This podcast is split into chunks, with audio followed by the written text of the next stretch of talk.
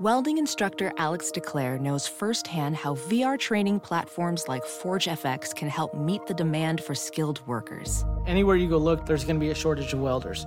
VR training can help welding students learn the skills they need to begin and advance in their career. The beauty of virtual reality is it simulates that exact muscle memory that they need.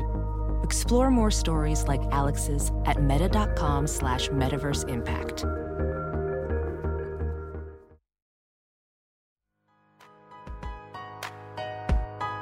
The Pure Hoops podcast is a presentation of Pure Hoops Media. The Pure Hoops podcast most definitely does reflect the views of our management. Here's three time NBA champ BJ Armstrong and Eric Newman. Pure Hoops Podcast. We are back. BJ Armstrong, LA, Eric Newman, New York. Um, if I start talking about the election right now, it'll never end, but it's good to see your face, my friend. Uh, it's been quite a week. Got two things to go over with you topic wise before we get to our guest today. But um, one thing I need to talk about quickly I texted you this the other day. It happened yesterday. I got to sit down face to face with the one and only Isiah Thomas yesterday, BJ, and it was awesome. Yeah, you text me that and you said number 11. I wasn't aware. And number 11 number 11 i should have i wasn't in my detroit state of mind. And he's one of my all-time favorites especially as a smaller guard and a very difficult player to have to defend i can attest to you. And he is you know he is he was a marvelous marvelous basketball player. And you know it's been interesting to watch you know what he's done after his career. And now he's going on to he's an entrepreneur. He's in a little bit into this into that. He's on tv he seemed like he's on every podcast available. He's just everywhere. So i shouldn't have been surprised when you said you were interviewing isiah thomas. It was just a matter only a matter of time. And uh, what a great guest. Incredible. Uh, we got to get him on the show. He's a busy guy but i'm going to drop you know i already dropped your name so yeah, yeah, please do. But, drop, just drop, yeah, drop my name. I, please. I, I already dropped your name, but uh, he had a big smile on his face when I told him we do the show together. But aside from his historical place in the game as a leader, as a champion, as an all-time great point guard, him as a insightful, historic storyteller I never knew the depth there because when he's on TV doing the NBA stuff, it's mostly about the here and the now, player and team analysis, and then he'll mix in some stuff from his experience.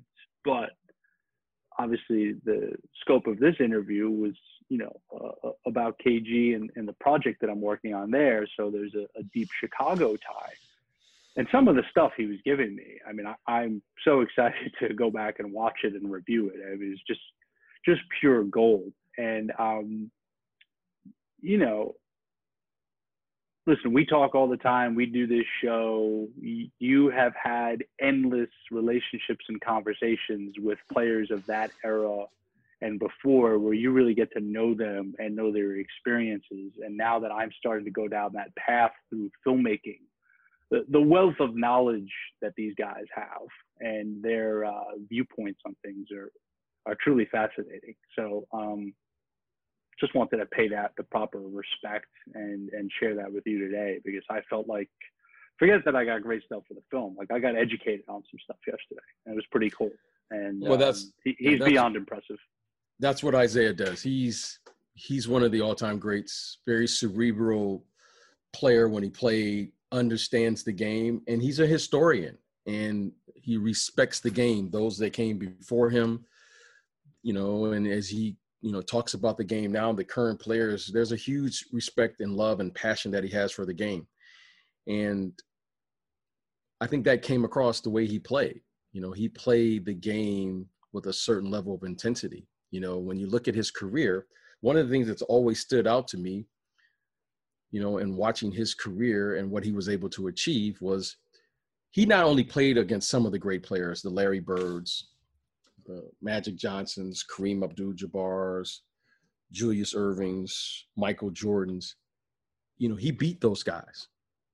He beat those guys in high pressure situations. You know, he beat Larry Bird. He beat Magic Johnson. He beat Michael Jordan. And he played and he left it out there and he made a mark as a little guy. He was perhaps and maybe the only little guy that this league has seen where they actually built a team around him and he was able to achieve at that level of excellence. Yeah, you can argue I mean, now Steph Curry. That was and, that was what I was going to say. But until yeah, Steph, but I, Isiah, Isiah Thomas, you know, you actually to build a team around a little guy in that era, okay, in that era where it was clearly a dominated league by bigs, and you built a team around the bigs, and you built from the inside out. Then along came Isiah Thomas, and then came Michael Jordan.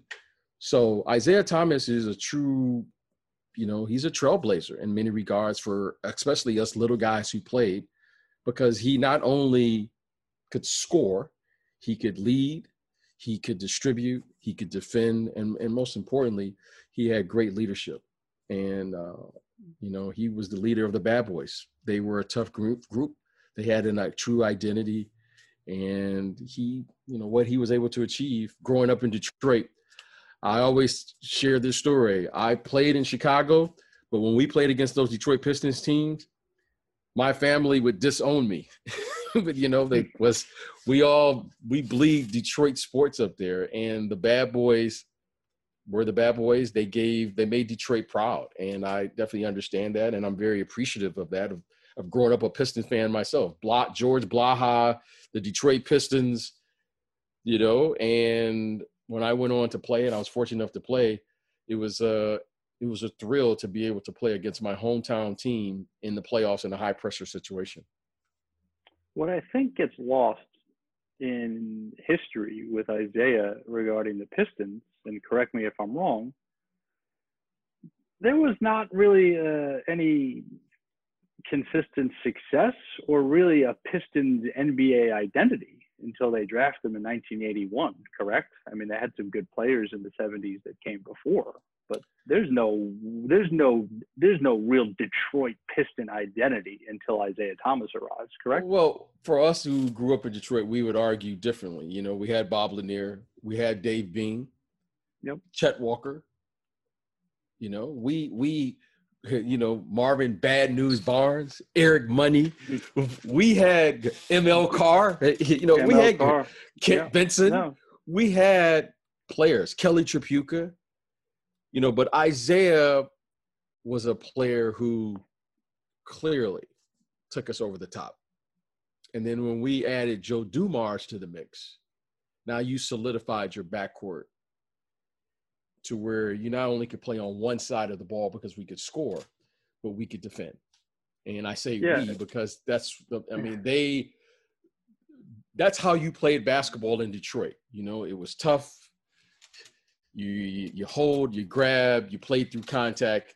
The Pistons, if they say if you built a team with the identity of the city in mind, well, the Bad Boys and the city of Detroit, that was a match made in heaven. And that's how you played basketball. That's how we played in high school. You know, we played like the Bad Boys. that's what we tried to do in uh, growing up in that time. Unless you've studied the doc or lived through it, I think people forget how they put the team together. And you just dropped in Dumars, which was, I believe, the 85 draft. They get Laimbeer from Cleveland. They get Mahorn from Washington. They get Dantley from Utah. Utah yeah. I think Utah or or, or yeah, did he Utah, go? Yeah. Did he go somewhere else between Utah and and Detroit? Yeah, I'm not we, sure. Yeah, but we get but, AD and then they draft Rodman and they draft Sally, and it's a it's a really interesting team construction because you know we talk about it all the time draft versus trades versus free agency. Obviously in that era free agency was, was minimal compared to what it is today. And you know trades i think were um how should i put it uh less covered less dramatic and maybe smaller deals. But um the construct of that team and how it ultimately worked out is is truly remarkable considering the talents and the time period. You know, the one thing that's interesting about about building a team. I think today's executives have the most difficult out of any era to build a team.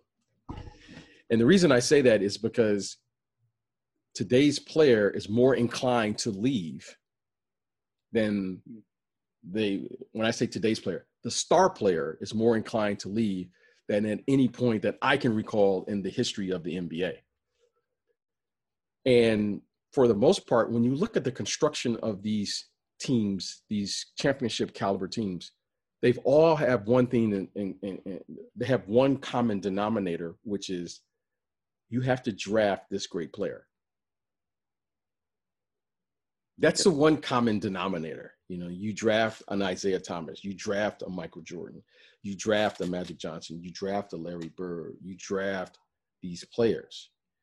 And once you draft that player, then you figure out whether that's through free agency, through trades, or most importantly, you hope that these players improve from within to develop to get to that championship caliber level. You know, you draft, you know, the Golden State Warriors to me are the one team in this modern era that have done it better than anyone else. They drafted not one, not two, but three all star players. And because of the way that the contract situation works under this new collective bargaining agreement, that, in my opinion, is the only way you can have a sustained level of excellence and build a team if you draft a Steph Curry, if you draft a Klay Thompson, if you draft a Draymond Green, and then you can sprinkle in the pieces. You can sprinkle in the Andre Iguodala. You can sprinkle in getting players, Shaun Livingston. If you hit it just right, which because you need some luck, maybe you can get a Kevin Durant. But everything just has to come together. But it can't come together financially under the construction of the way it's constructed under the collective bargaining agreement unless you draft these players. And I say that is because when you're building these teams and we talk about trades and we cover the trades, it's very rare that you can actually trade for a player and then begin to build around that trade. The trade only enhance or only enhances that. Yeah, uh, besides the Raptors last year, Lowry wasn't drafted there. Kawhi wasn't drafted there. Gasol, Ibaka wasn't drafted there. Obviously, Siakam was. Van Fleet was. So they were keys, but not the ultimate star. You look at Warriors. Okay, Cavs, LeBron left and came back. So but Kyrie was there. Kyrie was, Kyrie was there, and the LeBron Foundation is there and then obviously the Spurs with Duncan, the Heat with Dwyane Wade, and then adding LeBron. The Celtics had Paul Pierce and added to it. The Lakers, of course, with Kobe Bryant. The Mavericks with Dirk Nowitzki. Um, the first rendition of the Heat, of course, with D Wade. The Pistons is interesting because those guys were added uh, as a core piece by piece and, mm-hmm. and figured out to win it. So I think they're an exception to the rule. But yeah, uh, just going back in history, then you yeah. have the three-peat Lakers, and then Spurs with Robinson and Duncan, and on it goes back in time. So yeah, yeah. Jordan, so, one Bird, Magic, Isiah. There it is. So that's to me, that's what made Toronto so unique, because suddenly now it's kind of like it was like it was kind of like a gap year where you say you make a trade and you make a trade with the idea that if it doesn't work, it'll free up cap space and you move on. And suddenly they win a championship. No one has never done that before. Yep. The Pistons, what the Pistons were able to do under Joe Dumars' leadership was one of the great to me in modern era to how to build a team because the only player that was drafted there that was in their starting lineup was Tayshaun Prince. Yep. For them to go to the conference finals five or six years, constructing a team under these circumstances. But Eric, here's the here's the caveat to all of this. Joe Dumars, Joe Dumars and company never ever paid a player the max during that entire period in a small market.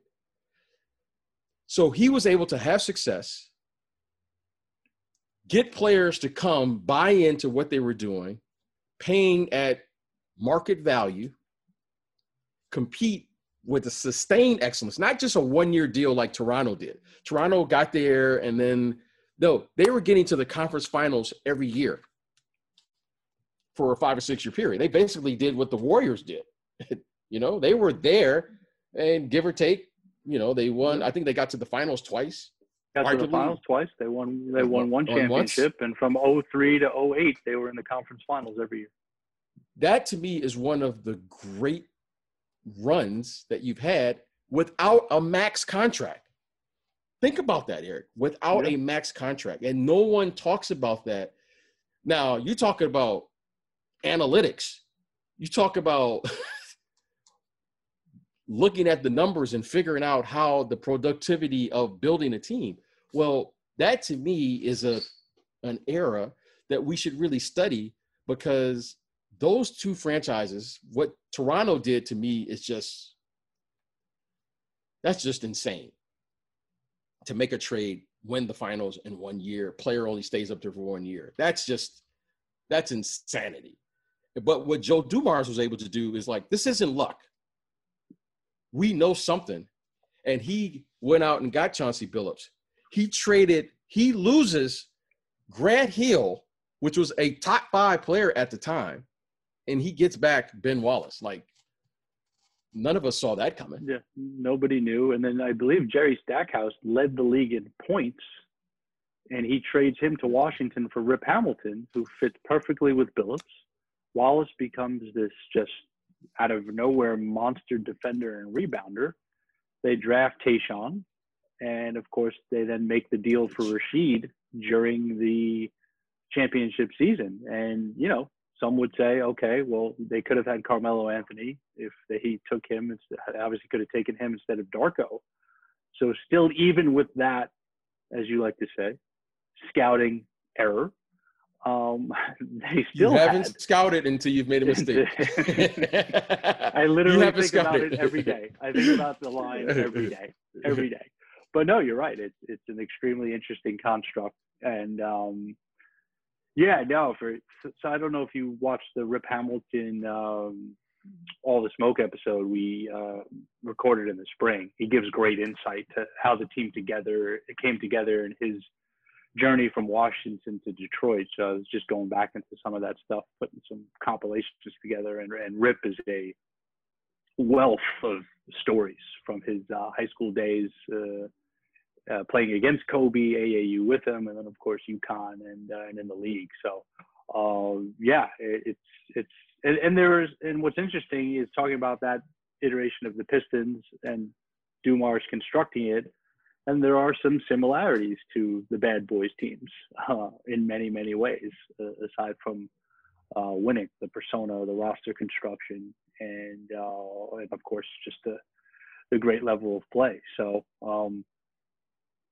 great segment we just did. We should just package that on its own and get it That's out it. there. But two, uh, two, two things two things quickly present day before our guest. Um, we're recording on thursday. This is going to come out Friday, so this may happen already, but uh, Board of Governors, Player Association, they're looking at a 70, 72 game schedule that would start December 22nd. I mean, for the Lakers and the Heat, that's only 10 weeks removed from the end of the finals. Um, by comparison, those 2019 Raptors had 19 weeks, so it's almost uh, half the time. Uh, what do you make of the turnaround? What are you hearing? What do you think will ultimately happen? Well, ultimately, Eric, in this profession we call professional sports, it comes down to business. This is a business decision that has to be made with the economic structure and the economic well-being of this league to continue to move forward through this pandemic so everything that's going on in the in the environment so they have to play and in working with the league the union media and television, I think the media is having an enormous impact on when the season can start. And if it needs to start during this time, during the holiday season, because of the opportunity to market and put content and create money during this time, the league has to listen. Listen, because right now everyone is trying to do the very best they can because of these uncertain times that we're currently living in. So, in saying all of that, the league and the union, as we speak, are meeting right now, and I expect to have an announcement later today, no later than tomorrow, of what took place in that meeting, and to hear that potentially there will be a deal in place, which there will be a start on December 22nd, which will make my other job as an agent incredibly difficult to get players signed. Yep. Identify a team. And by the way, negotiate whatever the deal you can. And we don't even know the numbers of a collective bargaining agreement or anything. So, in saying all of that, we probably should end there. And I should begin, begin to get on the phone to figure out what really happened in that meeting. But um, this is this is you know everyone's trying to figure it out and give the NBA and the union credit. They're trying to figure it out like everyone else is and uh, do the best they can. I'm going to double check that my Armstrong alerts are turned on for later. I look forward to that update. Um, Sixers add Daryl Morey, president of basketball operations your man Doc, of course, now in Philly. Uh, what do you think of the pairing, and what do you think now the um, top priority is for next season that they're going to try to accomplish as far as that roster goes? Well, let's. I, I look at it in from two perspectives. One, I have the utmost respect for Doc Rivers as a coach, as a person, and what he has done in providing the leadership that's necessary for these young men that have an opportunity to play for him. Doc Rivers has been terrific for this league in many regards, on and off the court. What he was able to do and navigate through all the things that happened out there in LA during that very difficult time and transition that they had. Doc Rivers stood in the fire and was able to lead them to come through that situation. And he consistently had this team playing at a high level. Now, did it get to the place where we all want to get to and win a championship? No, but we all know that it's very difficult to to do that. But Doc Rivers is always in the game. I think it's a terrific hire by the Philadelphia 76ers. I'm a huge Brett Brown fan as well, but I think Doc Rivers has the ability to move this organization forward. Now, in saying that, I think he's he, I think he is I think when I say he, Doc Rivers is up against a very difficult situation because his two best players, Joel Embiid and Ben Simmons, have yet to figure out who and what they are. We know they are terrific individual talents, but neither one of them yet has shown the ability to lead alone. So, my question is what is he going to do so that they can play and complement each other's uh, talent that will directly translate to winning. Because right now, they can get to the playoffs as is, but that's not good enough. We're looking at two potentially top 10 players in the NBA. When you look at their individual talent, they're very unique players. Potentially. But there are some, yeah, potentially. But one, Joel Embiid, we don't play the game from the inside out anymore what is he going to do with Joel Embiid? But is he how is he going to have Joel Embiid in the condition necessary to be Joel Embiid that we've all come to say who he could be? And then what are we going to do with Ben Simmons? And to me, that's going to be the most interesting decision in Doc Rivers, literally, I think his coaching career, because Ben Simmons is a very unique player. And here's why I say that. We've tried him at point guard. You know, he could probably play the two. He could probably play the three. He could play the four. And in some cases, he probably could play the five. But where is Doc Rivers going to settle with Ben Simmons' talent and allow Ben Simmons to be what he is? He is a player like he's like Scottie Pippen in those guys. He, he does a little bit of this, he does a little bit of that. And to watch how Doc Rivers is going to utilize Ben Simmons is to me is going to be the most fascinating thing he's done because whatever he does, I think will directly translate on the mental health of this organization moving forward. Because Ben Simmons to me is a player that should give you an advantage every single time he steps on the floor because of his ability, not because he's the best shooter or he's the best ball handler or he's the best pass, because he's perhaps one of the most versatile players in the NBA. And if you could move him around on the floor and allow him to be some nights to be a, a, a, four, some nights maybe he will play the point guard. Some nights you will be a three. Some nights maybe we'll go small ball. I think if you could take advantage of what he really brings, which is his versatility, and I think Doc Rivers is he's a basketball savant in that in that regard. I think they could really be one of the elite teams. But I'm really fascinated to see what he's going to do with him because coaching as Scottie Pippen and playing alongside him, you couldn't just put him at the three. Scottie Pippen, you know, when I when I look at what Phil Jackson was able to do, Scottie Pippen for us played point guard on offense. But when we would play against the Pistons, he would guard Bill Laimbeer and play the five. Hmm. But then when we would play against Magic Johnson, he would guard Magic Johnson. Right. And then when we play against Larry Bird, he'd guard Larry Bird. He would guard, you know, Dominique Wilkins. So Scottie just you just move him around. I don't know what he is or what they do, but I do know that you have to take advantage of their versatility. So hopefully Doc Rivers will allow him to do that and to be the player that he is because I don't think you can just put him in a box and ask him to be a scorer. You know, you just got to move him around the floor. Yeah, there's no traditional uh, strategy move with him. He's he's too versatile. He's too talented. Um, obviously, before he got hurt in the bubble, they were bringing him back playing the four next to Embiid and next to Harris. And you know, if you do that and you have the right combination of shooting and perimeter defense uh, aside him, then I think that's a, a, formula for success. But it can't just be, okay, Ben, you're doing this every night. I think, and as you said, with Scottie and matchups and role, and that's a great comparison.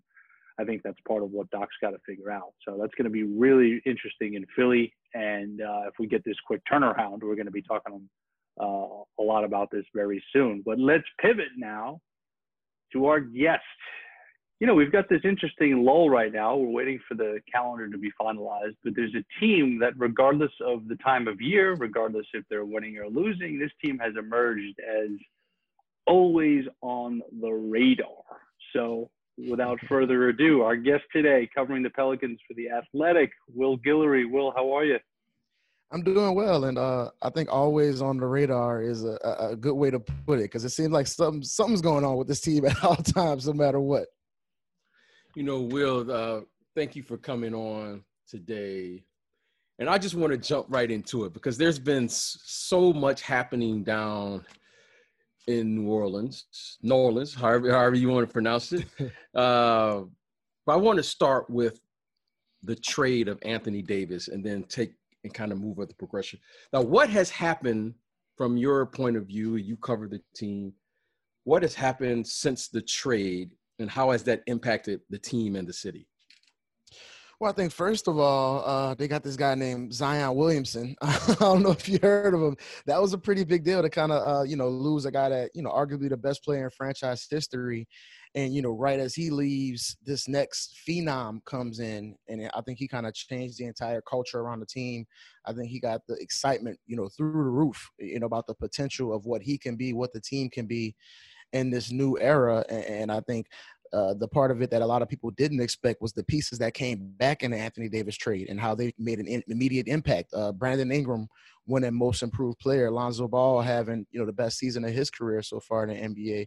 So I think uh, people feel really good about where this team's at, where the young talent is at, and kind of the the foundation they're building. You know, with AD gone, it's just a matter of how fast these guys going to progress. You know, with so many good teams in the West, it's crazy.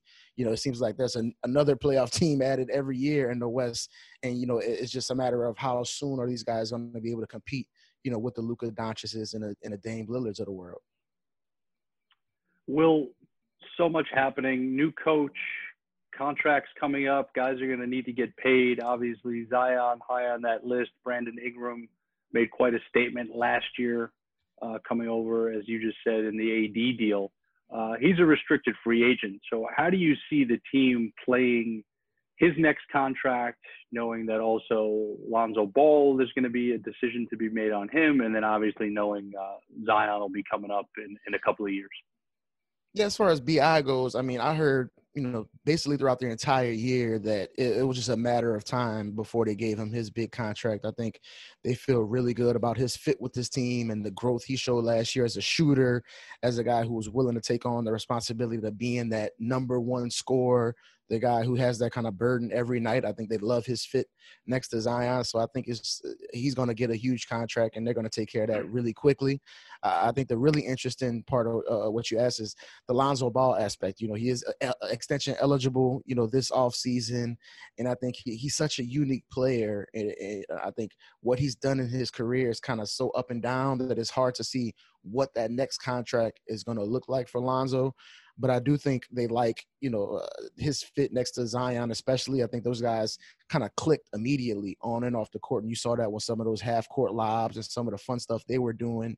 And also, I think he made a big jump as a shooter as well. I think you know the long nights in the gym with Brandon Ingram, both of those guys showed a lot of improvement as shooters. So I think how they handle that situations is going to be really important because I think keeping the, the synergy of the locker room is a big question moving forward because you got a lot of young talent, but you can't pay everybody. So you got to make some tough decisions eventually, and how they manage that, I think, is going to be really important for David Griffin.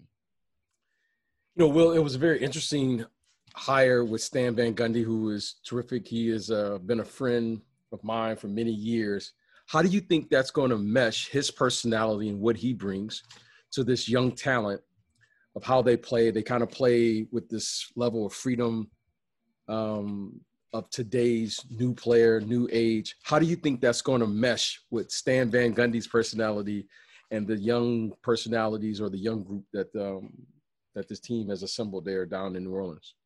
Yeah, I think it's going to be much different uh, than what they experienced with Alvin Gentry. I'm sure you guys know Alvin very well. He's a guy that uh, gives his players that freedom, and he wants them to run. He wants them to kind of make mistakes and learn from it on the go. And I think Stan Van Gundy is a guy who's going to be on them more often. He's going to be a more active coach day in and day out, pushing them to kind of kind of nailed down some of those little things that that came back to bite them so often last year finishing in fourth quarters you know staying consistent defensively staying consistent with your effort. I think that's something we consistently saw in the past with Stan Van Gundy his team succeed with and i think those are the type of principles the pelicans need to put in place because we know this team has talent. We know they're going to be able to score.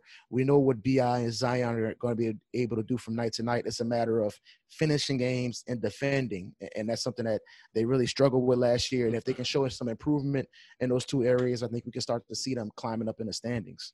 You know, but I, I want to follow up with that. No one can deny that under Alvin that the young players have improved. I mean, Bi became an became an all star.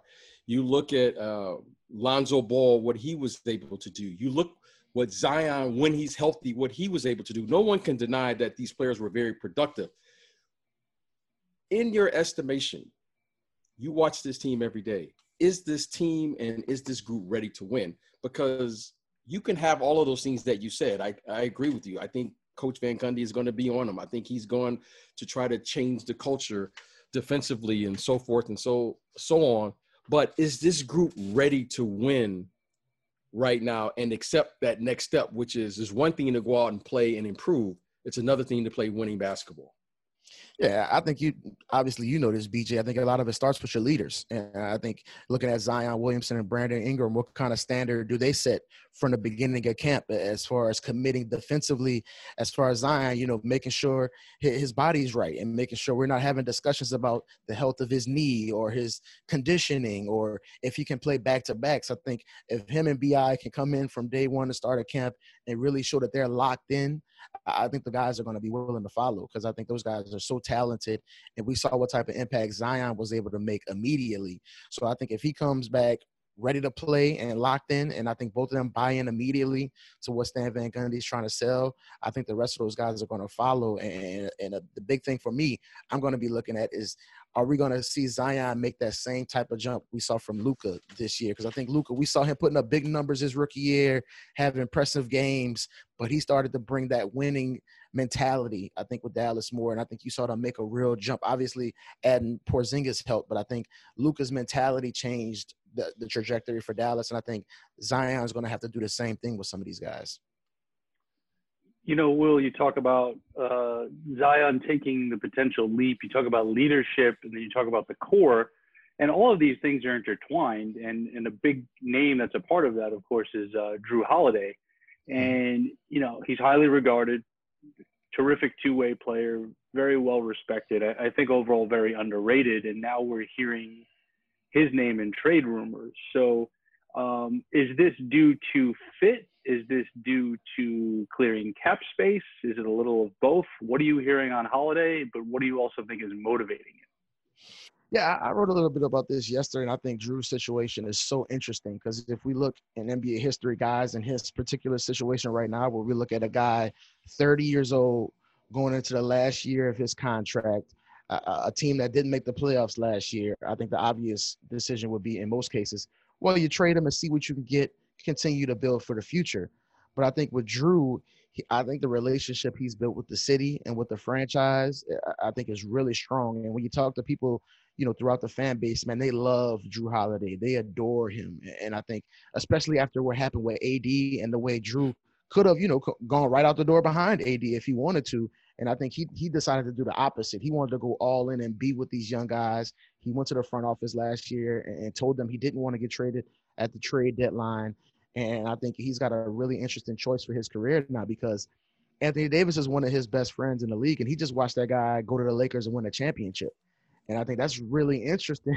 I mean, for for Jrue to sit there and say, "Man, I saw that guy achieve his greatest goal, and now I'm sitting here at the crossroads of my career. Do I want to go through this grind with Zion and Brandon Ingram and see how far they can go, or do I want to go to a situation where we can win right now? And I think uh, the big question uh, going forward is just his decision because I think the Pelicans are going to be willing to move him if he asks to be moved.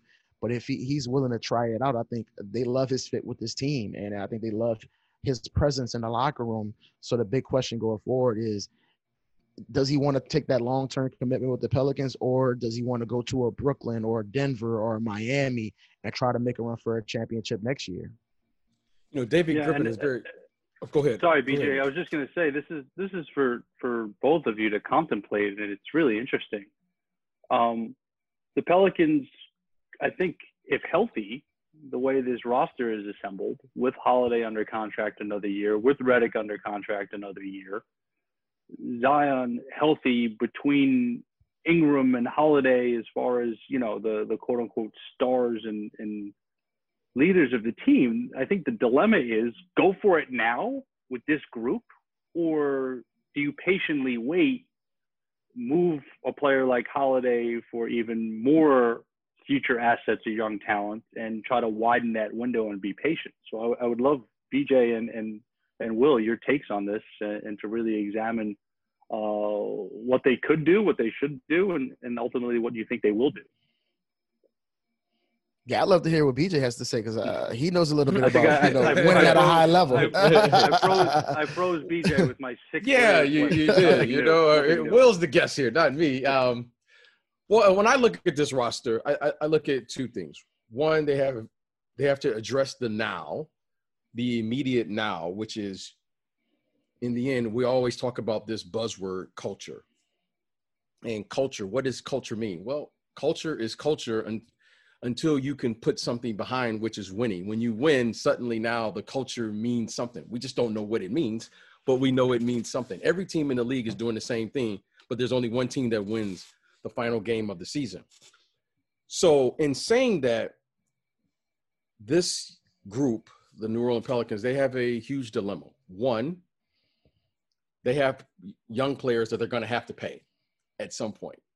They're going to have to pay Lonzo Ball or make that decision. They're going to have to pay Brandon Ingram. They're going to have to pay Zion. But then Josh you Hart, have Josh Hart. They, they have a lot of young players that they're going to have to pay, which could be the future of this franchise.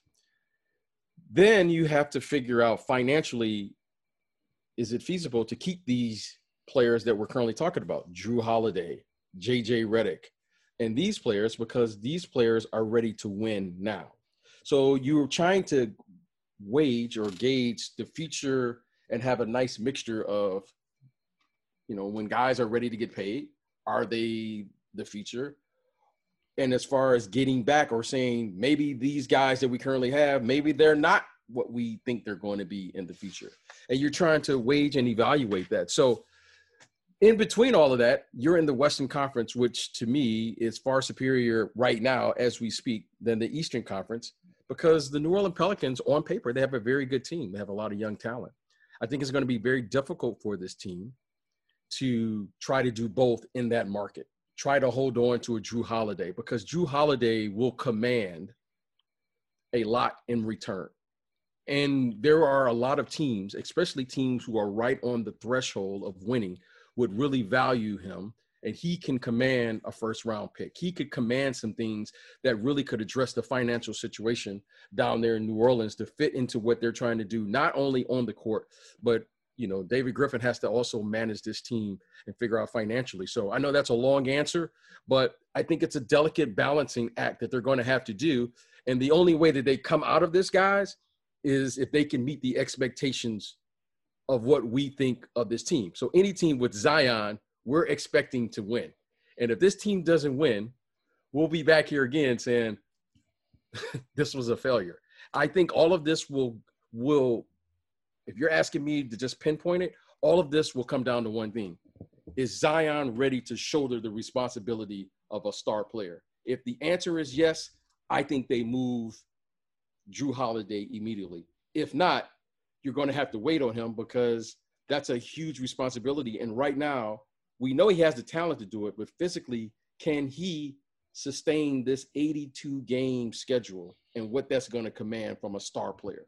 That to me is the million dollar question. Yeah, I think it's really interesting. And to build off your answer, I think the really tough thing I think David Griffin has to do is he's kind of have to do both at the same time. I think he's right. going to have to try to make this team competitive in the present.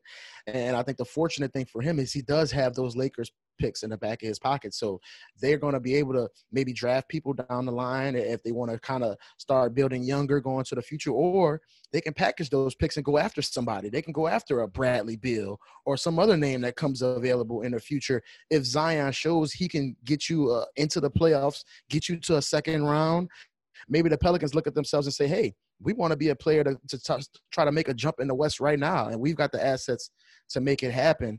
So I, think you got to be able to try to do a little bit of both. Uh, but I do think the big part of that question is what happens with Jrue Holiday because I think if Jrue's on this team, that's going to make them competitive right now. I think him as your third best player next to Brandon Ingram and Zion, I think they're going to be right around 45, 40 to 45 wins just because of those three guys.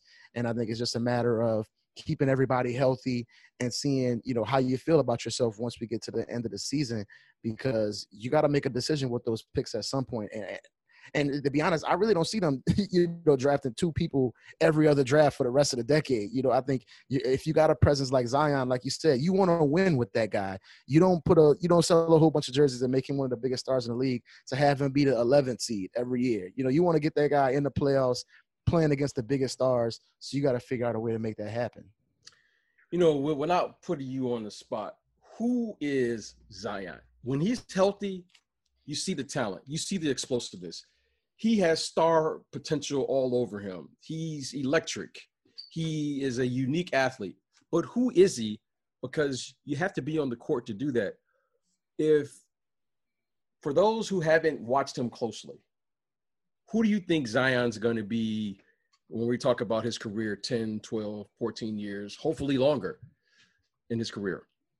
Yeah, I think it's really lofty comparisons when we throw these type of names out there. But when I kind of watch him play, I look at it as like a kind of a, a crazy 2020 version of like a, a a Shaq type of player in the post and a Giannis guy on the perimeter. I think they want to make him look more like a Giannis because that fits into today's NBA, a guy who can you can isolate at the top of the key, surround him with shooters, allow him to break down the defense and either get to the paint or create those open threes. I think that's the way you win in 2020, and I think they're going to try to get him to that point.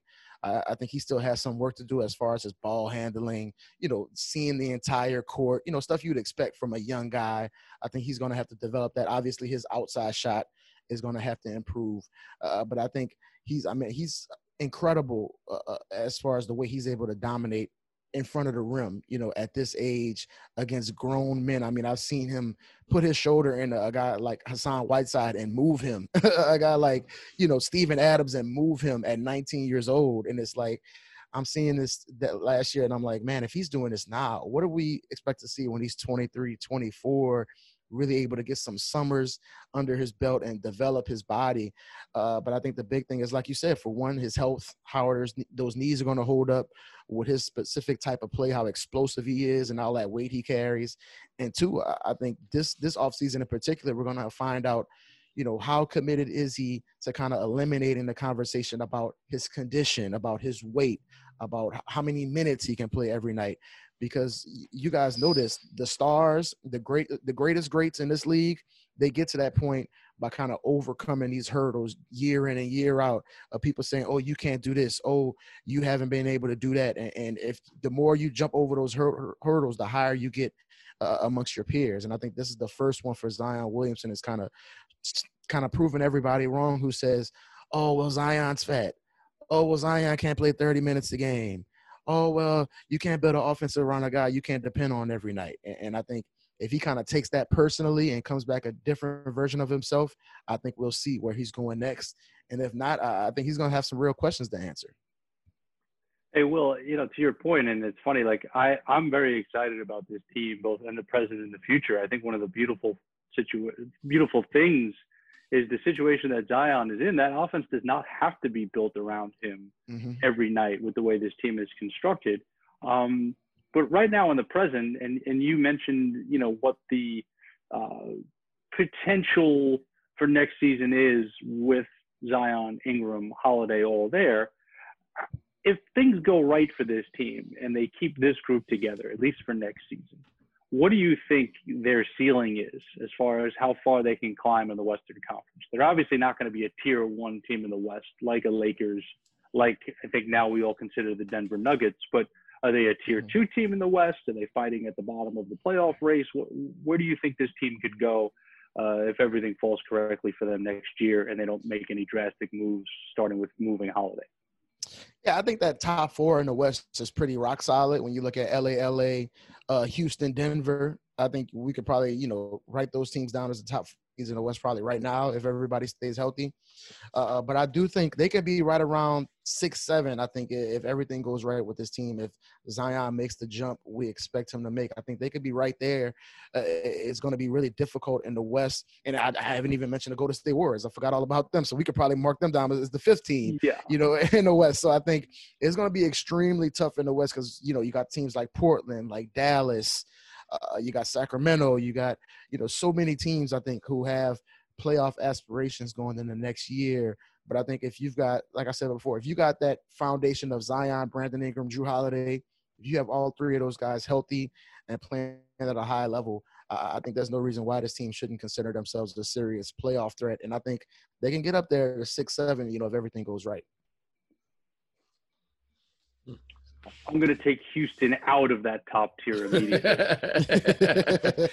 immediately. Um, immediately. and and yeah. that has and that has little to do with the Warriors. Uh, I think uh, return here. I just I, I see things in Houston uh, trending in the wrong direction, but uh, we will see. And you know what's crazy is like you know as obviously the most unprecedented season ever and we are um, at a point now where we're, we're going to potentially have this very tight off-season window. The draft is uh, about two weeks away, less than two weeks away, I believe. Um, what are you thinking uh, for the draft for the Pelicans? Uh, they're at 13.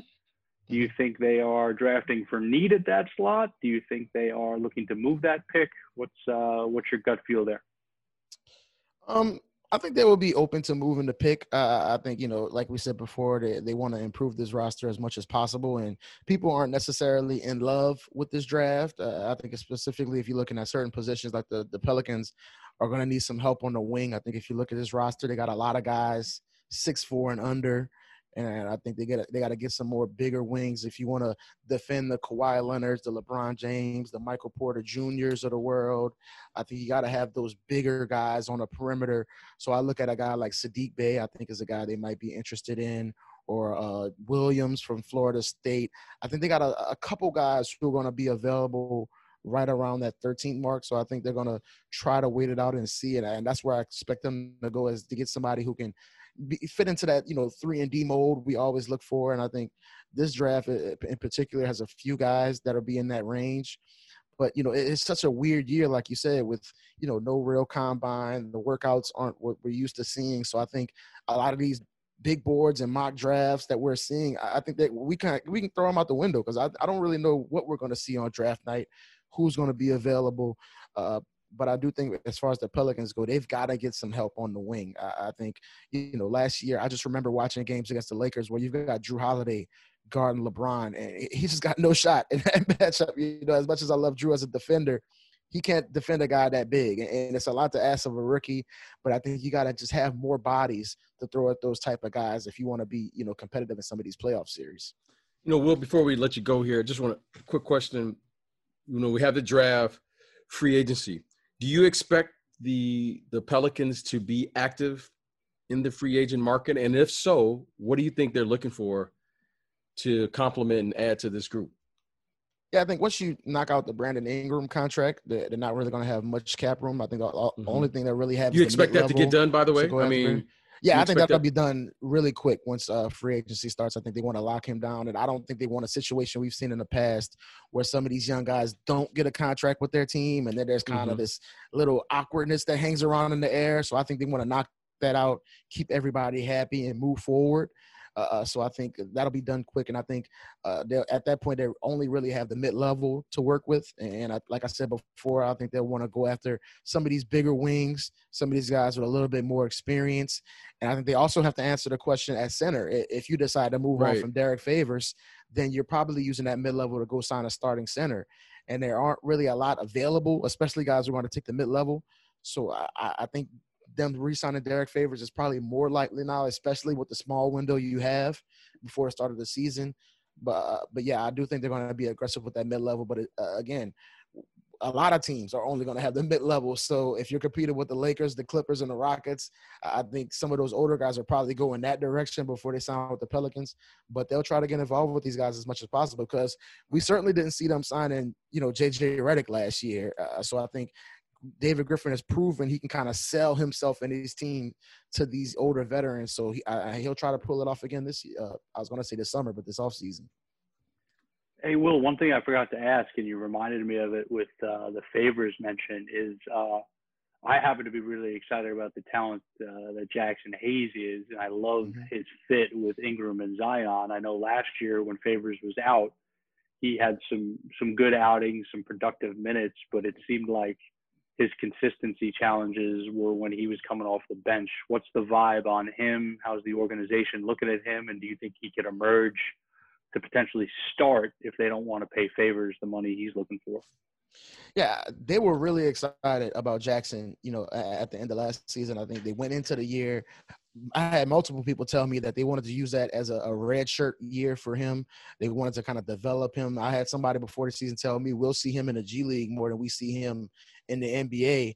And then once the season starts, you know, Derrick Favors goes down, and all of a sudden Jaxson Hayes is starting for a big chunk of the first half of the season. So I think he did a, a really good job trying to uh, kind of adjusting to that role, having so much on his shoulders. And you've seen the guy. I mean, he's skinny as a rail out there, and he's out there, you know, boxing out Steven Adams and Nikola Jokic. So I think that's a struggle for him, and that's why I think you know he's still probably a year or two away from being a starting center because I think rebounding is a challenge for him. Uh, staying out of foul trouble at times is a challenge, but I think they love the talent and, and they love, you know, his mentality and how he kind of grew from night to night and was able to learn from his mistakes.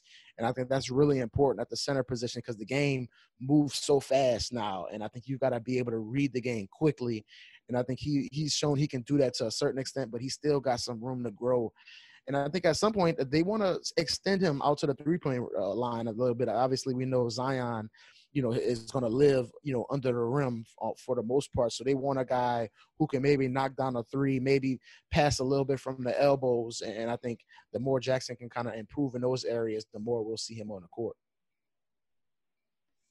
Looking forward to seeing his development. Uh, as much as we love talking hoops, we know you guys had a uh, had a hurricane down there last week. How's everything doing uh, for the city and, and for you personally? Yeah, we're doing well. Uh, it was a wild night. Uh, it was I, have never experienced a hurricane that like was over in like three and a half hours. It, was in and out. Wow. It was like crazy winds. Uh, the power went out uh, almost immediately. But then I was one of the lucky ones. I got it back that night. Uh, I had a bunch of people I know. It took about three or four days for them to get their power back. Uh, but yeah, it wasn't too much damage. Couple trees knocked down. But man, it was a struggle. I, I don't know if we are supposed to reveal this, but we were supposed to actually do this last week, and because of the hurricane, you know, I didn't have any Wi-Fi. The internet right. was crazy down here. My phone was looking like I was running on AOL or something. It was moving so slow. so uh, I'm just happy to to finally be able to check my Twitter like I normally do and, and kind of see all the stuff that I'm used to seeing. But yeah, it wasn't too bad. So we, we lucked out. But, hey, it's been a wild hurricane season for us down here for sure. Beautiful. Beautiful. You guys stay stay stay safe down there, and uh, it's uh, I've never been in a hurricane, and it's it's an amazing amazing thing from all of my friends who live down in in that region. So you guys stay safe, and uh, we're thinking of you guys. Yeah, that's why we. I tell everybody, you know, we're so used to it down here. We do hurricane parties whenever we know hurricanes coming. You go, you go get some drinks, you get the cards, you get some friends, and you just you rock out and wait for the power to come back on. So we used to it down here. It's just the water. We can deal with the winds. It's just when the water starts coming in, that's when we got some problems. Well, glad everything is okay. Appreciate you rescheduling with us, and uh, this was great, man. We're gonna have to uh, make this uh, part of the rotation. Track the Pelicans, and uh, looking forward to the next time we chat. Thanks, Will. Absolutely, man. I'm looking forward to talking some more Lil Wayne with uh BJ whenever. Oh yeah, yeah, yeah. Let's do that. let's, let's do that. Get into it. Get into it. All right. So BJ, that was great. Uh, we definitely got to get Will in the mix more. So I've got a, I've got a I've got an important basketball question for you, and I know you're gonna chuckle, but it's a it's a it's a piece of information about myself, and it's also a question. So Stan Van Gundy, who I think we're going to be talking about even more often, who, by the way, is an incredible follow on Twitter, and hopefully he keeps tweeting, uh, even though now he's uh, gone back to coaching from TV. So Stan Van Gundy coached my high school coach in college and had a huge impact on him. And then I coached under my high school coach early in my career. So does that mean I'm officially part of the Van Gundy coaching tree, or am I reaching? Yes, you are. You are part of the Van Gundy coaching tree. But we got to get rid of the, the the headband. I don't think Coach Van Gundy would would approve of the headband. I think Jeff would. what? No, uh, Jeff wouldn't approve of it either. Jeff, these guys are old school.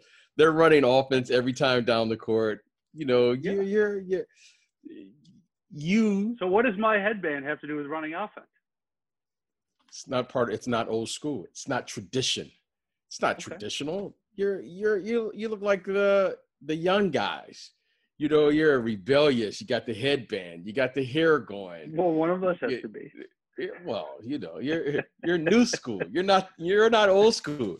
You're bucking the system. You're bucking the tradition. You know, you okay. you're you're wearing okay. your shorts long. You're you know you are you're, that too. Of, that too. Yeah. Yes, you that are. Too. Okay. All right. Well, that's good news. So we'll think about the headband. It, you know, the 42 year old hairline is in an interesting place. So the, the headband has always been part of my persona. And uh, it was actually when I first introduced the headband years ago, it was an ode to the old school because of guys wearing the headbands in uh, in the in the 70s and the 80s. But but I digress. Um, I have to pass on the word that I'm officially part of the Van Gundy coaching tree. You made my day, and um, I'm glad we're back in a rhythm here, buddy. So good, uh, good stuff today. I hope you have a good weekend. Um, What's the uh, while I see the logo on your chest, what's the status right now of your Detroit Lions? And uh, are you checked out yet on the season? You know, I'm I'm to always defend my Detroit Lions because if you are if you are a true Detroit Lions fan, hear me and hear me well. If you are a true fan of the Lions, you're the only one that's allowed to to speak on behalf of the Lions because the true fans have been there. You know, every some people are bandwagon fans. Some people jump on when things are going good, they jump off when they're bad. I got my Detroit Lions shirt on. It's been on for 53 years. Now, proud and unapologetic unapologetic is a great word for true lion fans because this is what we do. This is what we do. Now we don't allow other people outside of the lion's den to talk about us. We are the only ones that's allowed to criticize our team our group our guys Okay. Well, I was, I was, reaching out. I was reaching out from the dog pound to see how things were going in the yeah, we, we, we, we, we're good. We're there. We're figuring things out.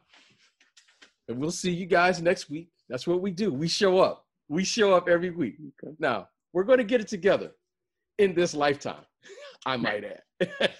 I don't know when, but we're going to get it together.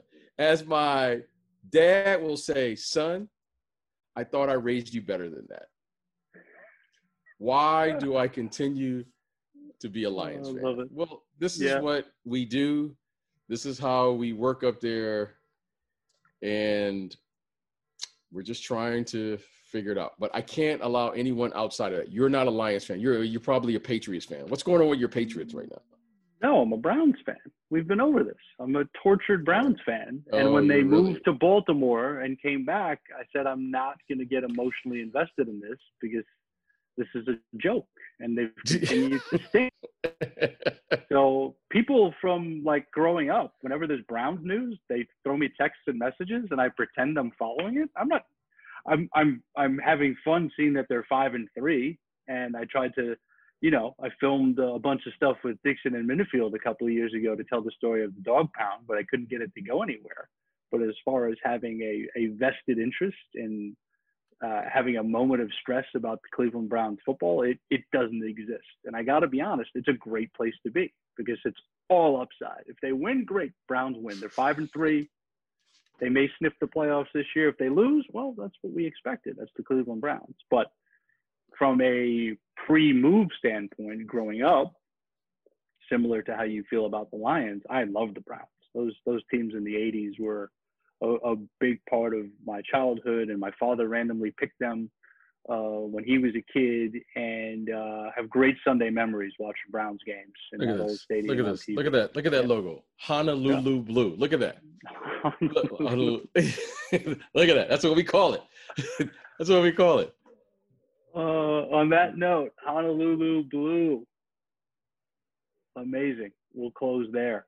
Um, Special thanks as always, producer Mike Lieber, the one and only, the one and only Bruce Bernstein, editor Tom Phillip, and the entire Pure Hoops Media team. Check out the Mike Wise Show. Drops each and every Monday. John Fanta talking college hoops each Tuesday with his new co-host Jenny Fisher. Full Court Press.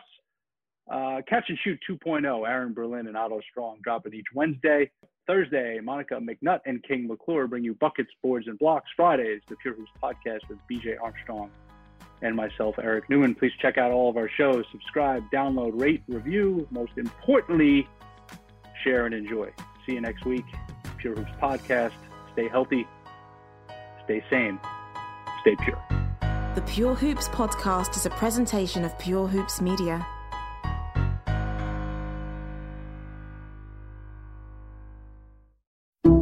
Some people just know the best rate for you is a rate based on you with Allstate, not one based on Carol. She's more focused on hitting a high note than the car in front of her. Why pay a rate based on anyone else? Get one based on you with DriveWise from Allstate. Not available in Alaska or California, subject to terms and conditions. Rates are determined by several factors, which vary by state. In some states, participation in DriveWise allows Allstate to use your driving data for purposes of rating. While in some states, your rate could increase with high risk driving. Generally, safer drivers will save with DriveWise. Allstate Fire and Casualty Insurance Company and affiliates, Northbrook, Illinois.